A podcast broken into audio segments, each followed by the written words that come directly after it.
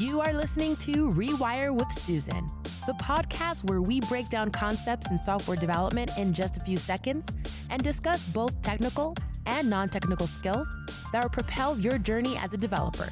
Ready, set, go. Here's your host, Susan. It's another Tuesday and it's time for Rewire with Susan.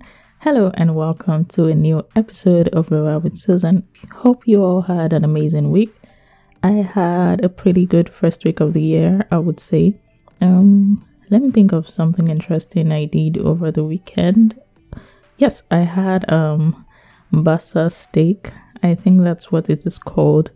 It's a kind of fish and it's low in calories. It doesn't taste bad. It doesn't taste bad.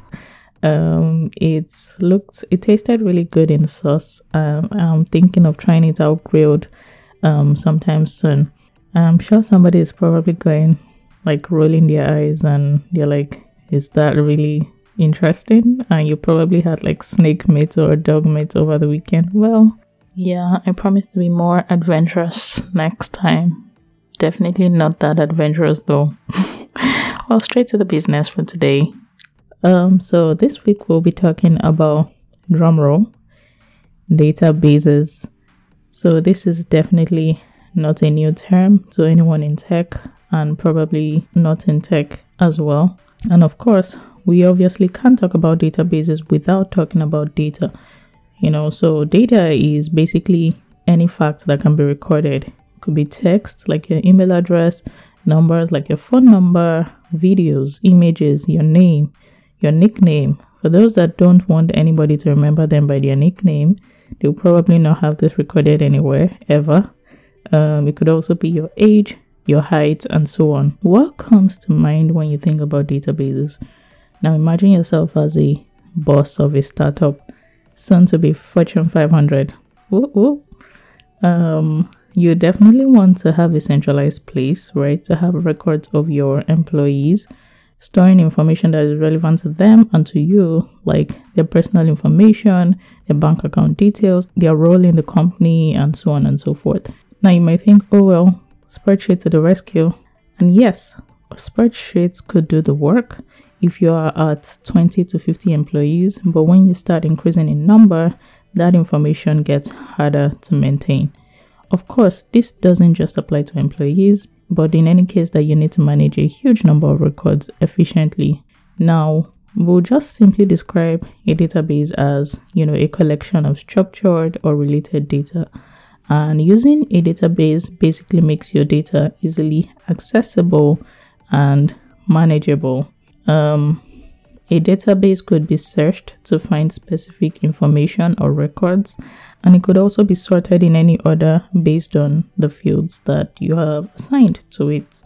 So, we talked about APIs last month, and just like APIs, databases are all around us. Our commonly used applications like Facebook, Twitter, LinkedIn, Instagram all make use of databases. The contacts on your mobile phone are stored in a database. So, what does a database look like? So, just picture a table made up of rows and columns. That is what a database typically looks like. So, you're probably going, um, I still don't know why I need a database. And I'm like, seriously, are you this hard to impress? But on a serious note, like mentioned earlier, when you begin to deal with large numbers and huge records, using a database helps you not to worry about the size, right? Um, Another thing is redundancy. Um, you know how you can enter the same record in your spreadsheet and you are not aware that you have you have multiple records of the same data? Yes. So a database helps you to prevent this from happening. When you create your database, you are able to set unique attributes for fields.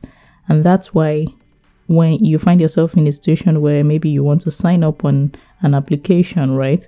and you can't use a particular username because in quotes it's already been taken and normally this is because the database has been structured not to allow multiple records of that username so as to differentiate you from other users. Now, what else could you say databases are useful for?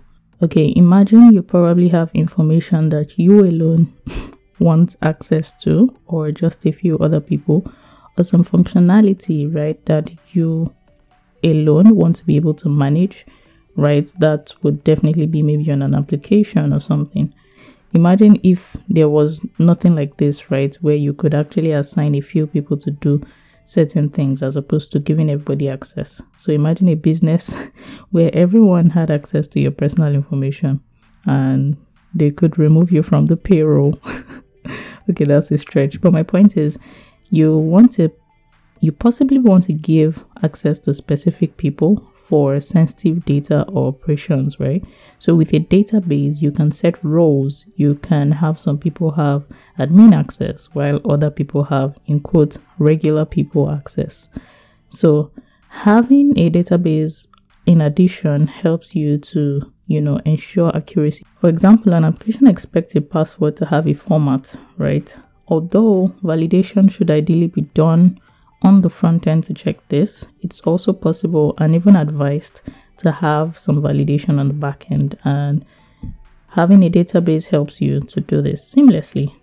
And yes, that is all we're going to talk about this week. I hope you learned a thing or two about databases today. I would have loved to go further to talk a bit more about the types of databases and what makes them unique, but I'll keep it simple and pick it up from here next week. It's been Rewire with Susan. Until next week. Peace. Head over to rewirewithsusan.com to catch up on all episodes. Remember to subscribe to your podcast player or drop a review if you like this show. If you have questions, rants, or suggestions, send an email to hello at rewirewithsusan.com or DM at Sue Hastings on Twitter. Thank you for listening and talk to you soon.